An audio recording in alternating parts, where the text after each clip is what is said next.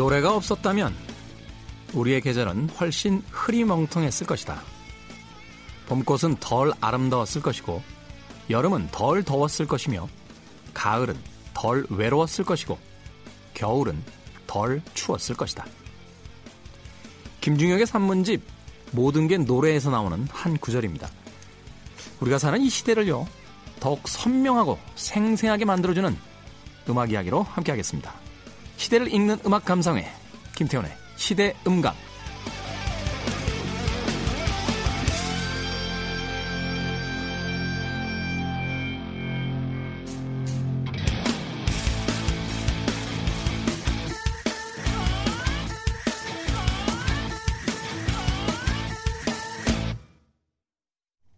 그래도 주말은 온다.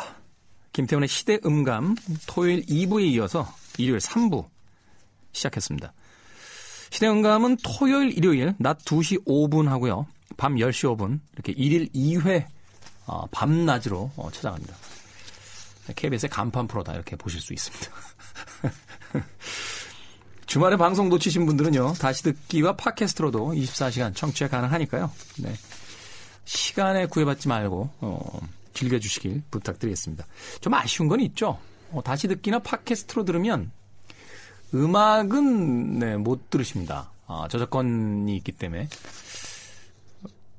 음악을 제가 소개해드리면 음, 다른 데서 찾아서 들으시면 돼요. 어, 우리가 스마트폰 시대에 그렇잖아요. 뭐 조금 번거롭긴 합니다만 어플리케이션 두 개 띄워놓고 하나로는 이제 제 방송 들으시고 음악 나올 때 음악 프로그램으로 음악 들으시면 어, 완벽한 어, 다시 듣기가 어, 가능하다는 거. 네. 자, 토요일 2부에서 이야기 나눴던 음, 김경진 어, 대중음악 평론가와 함께 음악을 통해 보는 우리 시대 이야기, 시간을 달리는 음악 계속해서 어, 이어보도록 하겠습니다. 안녕하세요. 네, 안녕하세요. 네, 2부에서 3부도 어, 시간을 같이 할 텐데 토요일 2부에서는 이제 웸블리 스튜디오를 비롯한 세계 공연장들 그리고 스타디움 이제 비, 그렇죠. 네. 어, BTS의 어, 공연에 대한 이야기 네. 이렇게 좀 나눠봤습니다. 어, 3부에서는 이제 조금 다른 이야기를 해볼 텐데 어떤 이야기 오늘 어, 나눠볼까요? 네, 이번 3부의 주제는 마이클 잭슨입니다. 마이클 잭슨. 네. 이 뜬금없는 마이클 잭슨은 뭡니까? 사실 매년 그 지난 10년간 매년 네. 6월에 떠올리는 인물 중에 하나가 마이클 잭슨이 됐어요. 6월 25일. 아, 그렇군요. 올해가 이제 10주기죠. 네. 올해가 10주기네요, 진짜. 네, 네. 마이클 잭슨 없이 우리가 산 지가 10년이 됐네요, 벌써. 그렇습니다. 사실 이런 이야기 하기도 참 민망한 게 살아있을 때 그 그의 어떤 여러 가지 어떤 스캔들을 가지고 네. 좋지 않은 기사들이 거의 후반부를 다 채웠잖아요. 그렇습니다. 네. 어, 어떻게 한 그 스타가 성공과 몰락을 이렇게 극단적으로 경험할 수 있을까를 이제 보여줬던 게 마이클 잭슨이었는데 네. 막상 그가 세상을 떠나고 나니까 그 수많은 루머들과 좋지 않았던 이야기들은 다 사라진 채 심지어는 이제 오해와 그 왜곡에 의해서 고통받았다는 이제 이야기까지 등장을 하면서 그렇죠. 그게 이제 음악만 남는 게 아닌가 하는 네. 생각을 하게 되는데 네. 10주기 네 어떻습니까? 뭐 해외 팝밴드 사이에서 많은 화제가 되고 있을 것 같은데 네, 뭐 10주기를 맞아서 그 마이클 잭슨과 관련된 뭐 여러 그 음반 제작 이야기도 들리고 아 네. 미발표 곡들이 아직도 남아 있어요. 사실 미발표 곡은 그 굉장히 많이 있대요. 많이 그 아카이브에 쌓여 있고. 근데 사실은 그 사후에도 이제 앨범 뭐 몇 장이 나왔잖아요. 그리고 그렇죠. 작년에는 그 드레이크라는 아티스트가 마이클 잭슨이 불렀던 곡에 이걸 가지고 그대로 샘플링해서 듀엣처럼 이렇게 부른 형태로 안 어, 발표를 하기도 했고. 안 했으면 좋았을 뻔했어. 전그 앨범 별로더라고요. 아, 그게 앨범 더블 앨범인데 전곡이 다 빌보드 싱글 차트에 올라왔잖아요. 그러니까 뭐 시대가 이제 그런 시대니까요. 네. 여하튼 그 10주기를 맞아서 뭐 여러 해- 행사도 준비되고 있고 뭐 그런 뉴스들이 이제 간혹 올라오고 있습니다. 네. 그런데 사실 이 추모 열풍 이외에 또 뭐 추가로 폭로가 있다. 뭐 이런 이야기가 있어서 네. 어 사실은 이제 그 아동 성에 대한 그 범죄에 대한 이야기가 그 이후에 어 뭐 부모들의 어떤 강요에 의해서 만들어진 왜곡된 추문이었다. 뭐 이런 네. 이제 그 발표들이 있어서 좀 명예 회복이 된 것처럼 이제 생각을 했었는데 그러게요. 그, 그런데 다시 이 이야기가 이렇게 불거지고 있는 것 같더라고요. 그래서 음. 그 아동 성추행 의혹 뭐 이 굉장히 어떻게 보면은 어 이게 이럴 수가 있나 싶은 어 소식이기는 한데 뭐 아직 이게 진실이 뭔지는 아직 잘 모르니까 일단 음. 그냥 지켜보고 있는 거죠. 네. 예. 이게 뭐 사실은 그 썬댄스 영화제인가요? 그 네. 네버랜드를 떠나면라고 하는 그 네. 폭로용 다큐멘터리가 상영이 되면서 네. 사실 이제 그 영미 시장이라든지 뭐 유럽 시장에서 좀 여러 가지 이야기들이 있었는데 이게 아직까지는 뭐 양쪽의 입장이 이제 팽팽하게 대립하고 있는 거라 네. 네, 어느 것이 진실인지는 좀 더 지켜봐야 될 것 같다는 생각이 듭니다. 네.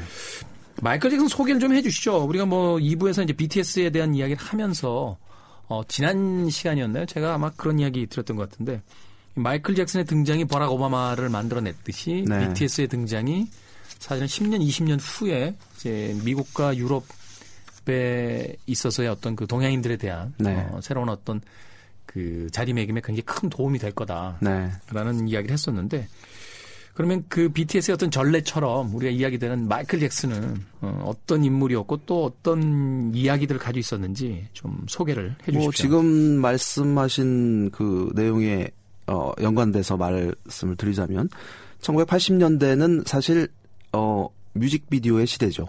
어 케이블 채널은 이제 MTV가 이제 개국을 하면서 네. 그 버글스의 노래에서도 나오듯이 Video Video. Killed the Radio 네. 스타. 어 그런 영상 시대에 그 획을 그었던 채널이 이제 MTV였는데 네. 사실 MTV는 초기에 어, 락 음악만 방송하는 채널이었어요. 그런데 락 음악은 어떻게 보면 백인 백인의. 전유, 전유 물이죠. 이거를 깬 게 마이클 잭슨이었습니다.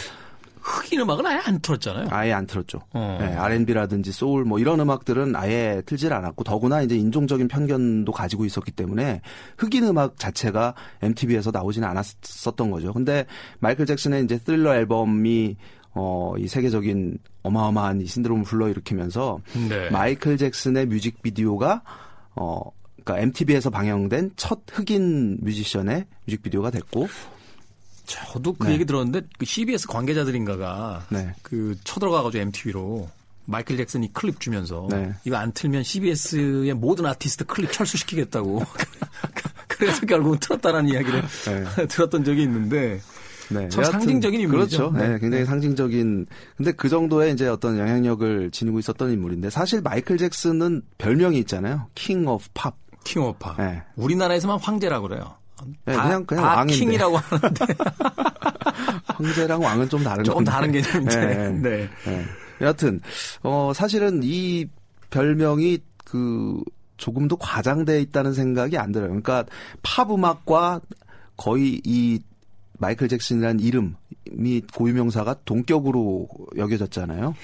그렇게 봐야죠. 그렇죠. 네. 네. 사실은 그래서- MTV가 네. 거부했지만 MTV를 폭발적으로 증가시킨 인물이 마이클 잭슨이라고 봐야 되는 건데. 그렇습니다. 예. 그래서 마이클 잭슨은 뭐 80년대를 대표하는 가수로 지금 어 인정이 되고 있지만 그 이후에도 세상을 떠날 때까지 굉장한 영향력을 지니고 있었던 대중음악계에서 굉장한 영향력을 지니고 있었던 인물이고 또 그에 걸맞은 정말 탁월한 그 음악적 재능을 지니고 있던 인물이었습니다.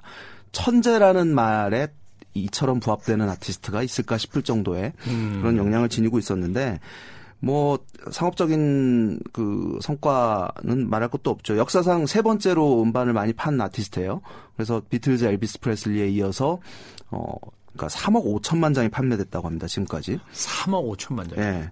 그리고 단일 앨범으로 치자면 스릴러 앨범이 역사상 가장 많이 팔린 앨범입니다. 음. 6,600만 장. 6,600만 장. 예. 원래 이거 1위가 이글스의 베스트 음반 아니었나요? 그렇죠. 미국에서 미국에서. 네. 근데 네. 세계적으로는 이제 마이클 잭슨의 스릴러가 음. 이제 단연 1위에 올라 있고. 그렇죠. 이글스는 미국 벗어나면 잘 안 들으니까. 그렇죠. 그래서 이 마이클 잭슨이 뭐 남긴 기록들은 뭐 어마어마하죠. 뭐 빌보드 여러 차트라든지 뭐 그래미 시상식이라든지 뭐 어, 굉장히 다양한 그 기록들을 가지고 있는데 무엇보다도 이 마이클 잭슨의 탁월함을 저는 그 직접 느낀 적이 있었는데 한, 한 7, 8년 전이었던가요? 그 디즈니랜드에 간 적이 있어요. 미국 LA, LA. LA. 네. 네. 근데 이제 아이 그때 이제 아주 꼬맹이였던 아이를 데리고 갔었는데 그 디즈니랜드에 마이클 잭슨이 세상을 떠나고 나서 어 어트랙션이 하나 새롭게 추가된 게 있었습니다. 캡틴 이오라는 작품. 캡틴 이오. 예. 어. 이게 원래는 1986년에 제작된 3D 영화입니다. 3D. 예. 근데 이게 1986년의 3D 영화 이게 어느 정도 수준일까? 굉장히 사실은 별로죠. 약간 조잡, 조잡스러울 것 예, 같은데요. 예, 예. 네. 근데 그 당시에 그 이 Captain EO라는 작품 이게 단편이에요. 그러니까 한 20분이 러닝 타임이 20분이 채 안 되는데 무려 조지 루카스가 제작을 했고 감독이 프랜시스 포드 코폴라입니다. 코폴라, 아, 그 예전에 80년대 기사 한번 봤던 것 같아요. 그렇죠. 네, 네. 네. 그래서 코폴라가 연출을 맡은 이제 마이클 잭슨을 위한 영화죠. 음. 근데 이게 이제 캡틴 이오 역할을 하고 있고 어떤 마녀가 지배하고 있는 행성에 가서 어이 핍박받고 있는 그곳 사람들을 노래와 춤으로 구원한다 라는 음. 게 이제 내용이에요. 굉장히 뭐 유치하군요. 유치하죠. 그런 근데 이 그때 아이들 이제 뭐 다섯 살 여섯 살 이 정도 되는 아이들부터 어린이들이 굉장히 많이 어그 극장 안에 있었는데 어 너무 너무 몰입해서 열광을 하는 거예요. 그러니까 아. 이 마이클 잭슨이라는 사람을 모르죠 당연히 그 아이들은. 근데 그의 노래와 그의 몸 동작, 춤 하나 하나에 열광하는 모습을 보면서 어. 이건 마치 오래전에 100년 전에 찰리 채플린이 전 세계인들을 열광시켰던 것처럼 음. 이건 그냥 어떤 뭐 많이 알고 모르고 이걸 떠나가지고 기본적으로 사람들을 반응하게 어, 하는. 예, 반응하게 하는 이런 매력을 가지고 있구나 하는 거를 확고하게 느꼈는데 실제로 그 마이클 잭슨 음악을 80년대 음악이든 90년대 음악이든 2000년대 음악이든 마이클 잭슨 음악을 들려줬을 때 굉장히 아이들이 많이 반응을 한다고 해요. 네. 그러니까 물론 이게 아이들을 위한 동요 뭐 이건 아니잖아요. 그렇죠. 네, 마이클 네, 잭슨 네. 음악이 뭐밴 정도 빼놓으면 그렇죠. 아이들용 예, 음악이 아이들용. 음악은 아니지만 그런 그 어떤 신호랄까요, 코드랄까 요 이런 음. 거를 이제 갖추고 있는 음악을 만들었는데 당연히 이제 어 세계적으로 대중적인 열광을 어 꾸준하게 얻어왔던 아티스트이기 때문에 근데 또 하나 그 놀라운 게 있어요. 마이클 잭슨이 또 탁월한 가수이기도 하고 댄서이기도 하지만 또 송라이터잖아요. 작곡을. 예. 네. 그래서 그 대부분의 이제 히트곡들도 직접 작곡을 했고, 근데 작곡하는 방식 또 녹음 방, 그 편곡하는 방식이 굉장히 독특했대요. 뭐냐면 이 사람은 절대 악보나 노트에 뭐 뭐를 쓴 적이 없다고 합니다. 아. 모든 게 그냥 머릿속에 있는 거예요. 그래서 녹음할 때 심지어 이, 이 편곡이라든지 이 곡이 어떤 방향으로 갈 것인가가 이미 이미 머릿속에 들어 있고 녹음실에서 어 세션들에게 주문을 한다고 합니다. 이렇게 연주해 줘라고 하면서 베이스나 드럼 리듬을 입으로 직접 노래하는 거예요. 그러니까 이 근데 심지어 그런 이제 뭐 비트박스라고 하잖아요. 뭐 이런 수준이 또 대단했었고 이런 정도의 이제 어떤 그 기본적으로 굉장히 머리가 좋은 거죠. 그런 천재성이 뭐 녹음실에서도 악보를 못 썼던 건 아닙니까? 그러진 않았을 것 같아요. 왜냐하면 악보를 어, 읽을 줄 알았으니까. 네, 다들 어, 그러니까 마이클 잭슨도 뭐 이미 6살 때부터 프로페셔널로 활동을 했던 인물이잖아요. 빌보드 1위를 11살 땐가 뭐 했던 걸로 11살 제가 때. 알고 그렇죠. 있는데. 네. 이미 그 69년에 그 잭슨 5 자기 형들하고 네. 근데 그 사실 마이클 잭슨 이 잭슨가의 인물들이 정말 대단한 음악적인 재능을 가지고 있는 사람들인데 네. 그 쟁쟁한 형들 틈새에서 11살의 어린 나이에 무려 lead singer를 맡아서 어 팀을 이끌었던 음. 전력을 가지고 있습니다. 그리고 실제로 잭슨 5는 우리나라에서는 그다지 이렇게 뭐 대중적으로 많이 알려지거나 하진 않았지만 잭슨 5가 앨범 수가 한 20장이 넘어요. 정규 앨범만. 근데 네. 그 평균 판매량이 그냥 100만 장이 무조건 넘습니다. 그러니까 한 20여 년 동안 꾸준하게 인기를 얻어왔던 팀이고 그리고 마이클 잭슨 그러니까 80년대 솔로 활동을 하면서도 잭슨 5 앨범에 참여해서 했었죠. 어, 예. 뭐 토처 이런 곡들 그렇죠. 발표하고 저메인 잭슨하고 그렇죠. 같이. 네. 그래서 어 이미 어린 시절부터 그 천재성을 인정받아 왔던 인물인데 그런 뭐 녹음실에서의 그런 어 사람들을 놀라게 하는 뭐 그런 것들 외에도 예를 들자면 모든 안무 직접 다 구성을 하고 어 공연할 때 이 무대 무대에서 일어나는 모든 일들에 대해서 자기가 직접 다그 그림을 그리고 예, 총감독을 하는 그런 역할을 했다고 해요. 그리고 뮤직비디오도 마찬가지고. 근데 이게 예를 들면 활동을 어느 정도 하게 되면 커리어가 쌓이면 어 경험을 통해서 대략 이렇게 어떻게 돌아가는지 알고 자기가 원하는 것들에 대한 목소리를 내잖아요. 근데 이거는 사실은 탁월함이나 어, 이, 이거의 완벽성하고는 사실은 무관합니다. 경험. 어. 근데 하지만 마이클 잭슨은 그 세세한 부분, 부분 하나하나에서까지 전문가들도 혀를 내두를 정도의 어떤 완벽함을 지니고 있었다고 해요. 그러니까 그냥 천재인 거죠. 네. 대단하네요. 네. 어, 우리는 뭐 그의 음악적인 어떤 능력이라든지 뭐 퍼포먼스 뭐 이런 부분들만을 알고 있었는데 실제로 그가 뭐 모든 그 녹음실에서의 어떤 장악력이라든지 네. 공연장에서의 어떤 그 세세한 부분들까지의 디테일이라든지를 다 아, 알고 있었다는 건 말 그대로 뭐 천재로서 태어난 인물이 아니면 거의 불가능한 부분이 아닐까 하는 또 생각도 드네요. 네, 그렇습니다. 네. 그래서 그 사실 성인이 되고 나서 이제 79년에 오프 더 월이라는 앨범부터 본격적인 이제 그 스타로서 자리매김을 하기 시작하는데 사실 Off the Wall 그리고 Thriller, Bad 이 세 앨범이 마이클 잭슨을 대표하는 작품이잖아요. 그렇죠. 근데 이 세 앨범은 어 퀸시 존스라는 또 탁월한 프로듀서가 작업을 함께 한 결과물입니다. 근데 이때도 사실은 퀸시 존스가 프로덕션 관련해서 모든 걸 다 했다라고 이제 알려져 있지만 실제로는 마이클 잭슨이 상당 부분 그 역할을 했다는 거예요. 음. 그래서 둘이 나중에 Bad 앨범 이후에 결별한 이유 중에 하나가 나도 이만큼 했는데 왜 네 이름만 올라가? 좀 말하자면 좀 이런 이런 내막이 또 있었다고 합니다. 뭐 여러 가지 이야기 네. 있었잖아요. 뭐돈 문제 네. 때문이라는 얘기도 그렇죠. 있고 뭐, 네. 뭐 있었는데 근데 사실 상업적인 성공은 그 이후의 음반들이 스릴러나 배드만큼 못 거뒀다 할지라도 그 이후에 계속 발표된 마이클 잭슨의 음반들을 보면 역시나 탁월한 어떤 완성도들이 그럼요. 있는 네. 음반들이 많아서 네. 그가 프로듀서로서도 굉장히 뛰어난 인물이었다는 거는 뭐 그의 후기작들을 통해서 충분히 증명된 게 아닌가 그렇죠. 네. 그런 생각이 또 드네요. 네. 자, 이런 마이클 잭슨인데, 아, 올해 이제 10주기, 아, 사전 이제 그 프로포폴이라고 하는 이제 약물 중독에 네. 의해서, 어, 세상을 떠났다라고 알려졌는데, 아, 그 뒤에 재판 어떻게 됐습니까? 그 주치. 그 야- 의사가 실형을 살았어요. 네, 아. 과실치사로.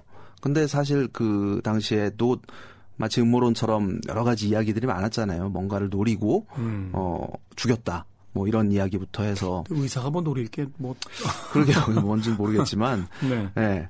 여하튼 어쨌든 굉장히 안타깝게 이제 세상을 떠난 케이스가 됐고 뭐 그 의사는 뭐 그게 실수였든 뭐였든 간에 실형을 지금 살아왔고 그래서 그 죽음에 대해서는 딱히 그 이후로는 이렇게 뭐 음. 이야기가 나오고 있는 것 같지는 않아요.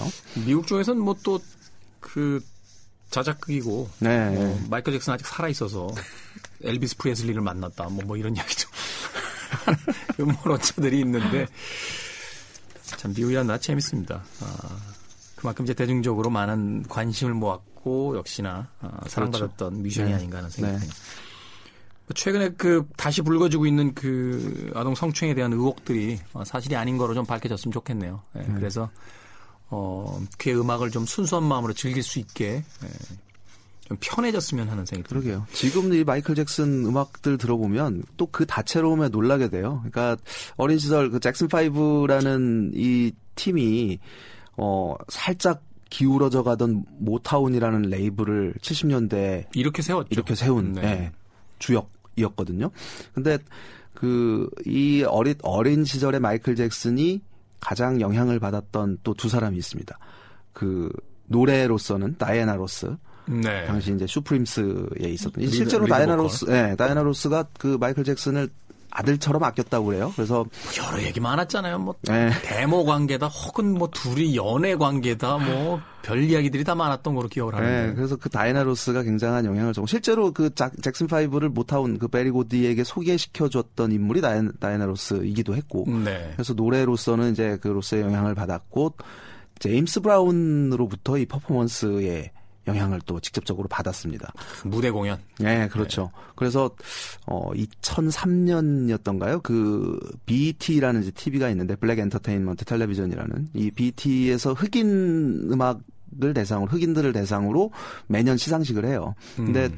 그 2003년 그 시상식 무대에서 그 잭스 아, 제임 잭- 제임스 브라운이 어 상을 타게 됩니다. 네. 어, 수상 그 시상자로 마이클 잭슨 무대에 나와요. 근데 마이클 잭슨이 시상자로 나갈 네. 정도면 수상도 아니고 그렇죠. 네. 시상자로 나오는데 이 제임스 브라운을 소개를 하면서 울먹울먹거립니다. 세상에 천재라고 불리는 사람이 많지만 진정한 천재는 이 사람입니다. 그리고 내가 진정 영향을 받았던 나에게 큰 영향을 끼쳤던 천재 중에 천재라면서 울먹거리면서 소개를 하는 그 모습을 보고 너무 가슴이 뭉클한 어. 거예요. 그러면서 심지어 거기서 살짝 그 몸동작 춤 사위를 보이는데 제임스 브라운에 그게 제임스 브라운이 이제 60년대 어 펼쳐 보였던 그거를 이렇게 흉내를 내면서 근데 이게 또 마이클 잭슨 하면은 떠올 우리가 떠올리는 그런 여러 춤 동작하고도 또 연관이 돼 연관이 있는. 돼 있는. 네. 그래서 그런 모습들을 보면서 와 진짜 어, 큰 영향을 받았구나. 그리고 그거를 어, 굉장히 멋지게 이렇게 표현을 해내는구나. 그래서 이걸 보면서 아, 우리나라에서 이런 모습을 좀 봤으면 좋겠는데 어, 국내에서는 참 보기 힘든. 네. 아니 왜요? 불후의 명곡 있잖아요. 아, 그, 런가요 KBS 네. KBS 인기 프로그램. 그 혹시 엘튼 존 편 보셨어요? 아니 못 봤습니다. 엘튼 존 씨가 안 오셔서 네. 제가 앉아 있었어요. 아 그러셨어요? 중앙, 중앙에 앉아서 아. 그 자리 겁나게 불편하더군요. 아. 왜냐면 이제 민망하잖아요. 네. 그 아니 거기는 원래 그그 그 주인공이 주인공이 네. 앉는 자리인데 네. 엘튼 존 씨가 안 오는 바람에 제가 앉아가지고 그 곡 소개들 막 이렇게 하는데 사실은 좀 네. 네. 여하튼 다시 마이클 잭슨 얘기로 가면 네. 그렇게 이제 어린 시절부터 좀 R&B 소울 뭐 단련이 돼 있던 거죠. 근데 그 성인이 돼서 솔로 활동을 하고 난 이후에는 우리가 잘 아는 비릿 비릿 노래가 시작할 때 이 기타 리프. 네. 네 반헬 에디, 에디 반, 반 헬런. 헬런이잖아요. 그리고 토토의 멤버들이 또 세션을 했고. 했고. 뭐 예를 들면 뭐또 네, 기타 치고 네. 했고. 뭐 Dirty Diana 이런 곡에서는 스티브 스티븐스의 아주 멋진 기타 솔로. 심지어는 저 스티비 레이 본 같은 이제 저 말하자면 저 컨트리 쪽의 아티스트들도 그 기타로 참여를 했던 거로 제가 다양한 알는데. 뮤지션들이 참여를 했고 네. 또뭐 Give In to Me 뭐 이런 곡에서는 슬래시가 또 기타 연주 네, 건즈 앤 로지스 했고 네, 그래서 그런 이제 어떤 락 기반이 이제 R&B고 표출했던 형태는 댄스 팝이지만 거기에 깔려 있는 그 사운드는 락 사운드 였고 백인 뮤지션들도 그렇죠. 물론 흑인 음악이 바탕이 돼 있죠. 그리고 네. 90년대 들어와서는 그 테디 라일리라는 또 이 프로듀서를 만나서 함께 그 새로운 힙합과 R&B의 결합 아, 일렉트로닉 이런 사운드가 결합된 New Jack Swing이라는 장르의 선구 역할을 하기도 했고 네. 굉장히 다양한 그 음악적인 스펙트럼을 가지고 있었던 뮤지션이기도 합니다. 네, 음악적인 어떤 실험이라든지 완성도 면에서도 탁월했던 네. 그런 인물. 이야기를 할수록 점점 더 그리워지는 것 같아요. 어, 사실은 마이클 잭슨이 떠났을 때, 아, 세상을 떠났을 때, 그 저스틴 팀벌레이크를 비롯한 뭐 우리나라의 많은 그 뮤지션들도 그렇고 SNS를 통해서 네. 어, 특히 제가 기억이 나는 게 바로 그 저스틴 팀벌레이크의 어떤 추모 SNS가 아니었나 하는 생각이 드는데 아, 우린 모두 그의 아이들이다. 뭐 이런 류의 어떤 글을 남겨서 네. 마이클 잭슨이 현대 대중음악에 미친 영향력에 대해서 한번 이야기를 했던 그런 기억이 있습니다. 10년 됐습니다. 10년. 네. 그는 떠났지만 여전히 아, 좋은 음악들이 많이 남겨져 있으니까 10주기를 맞이해서 다시 한번 또 마이클 잭슨 음악 들어보는 것도 의미가 있을 것 같은데. 네. 가시기 전에 오늘 마무리 곡으로 어, 마이클 잭슨 음악 하나 선곡 네. 좀 해주십시오. 뭐 빌리진이 어떨까 합니다. 너무 평범한 거 아닙니까? 어, 평범하다기보다는 네. 그 아마 그 방송 들으시는 분들 그 이거 들으시고 유튜브에 어, Billie Jean 모타운 25주년 요거 한번 검색해서 한번 보십시오. 전설이 된 문워크가 등장하는. 그렇죠. 최초로 이제 문워크를 선보였던. 그리고 그, 그 5분 공연 안에 마이클 잭슨의 상징이 된 모든 게 다 담겨 있어요. 흰 장갑, 모자, 네. 춤사위, 그렇죠. 문워크, 네. 뭐다 들어있죠. 네. 들리는 예전에 들었던 이야기로는 그 당시만 해도 이제 모타운 소속이 아니었는데 소니 소속이었는데 그렇죠. 네. 모타운 25주년에 꼭 마이클 잭슨이 와줬으면 좋겠다라는 그 베리 고디의 요청에 네. 그러면 내가 소니에서 발표한 곡을 불러도 되겠냐? 뭐 그렇게 해라. 네. 라고 해서 그 모타운 25주년 기념식장에서 사실은 소니에서 발표된 Billie Jean을 부르면서 그러게요. 축하 무대를 보여줬던 그 영상이 눈에 선합니다. 자, 김경식 씨 보내드리면서 마이클 잭슨의 빌리진 듣겠습니다. 감사합니다. 네, 고맙습니다.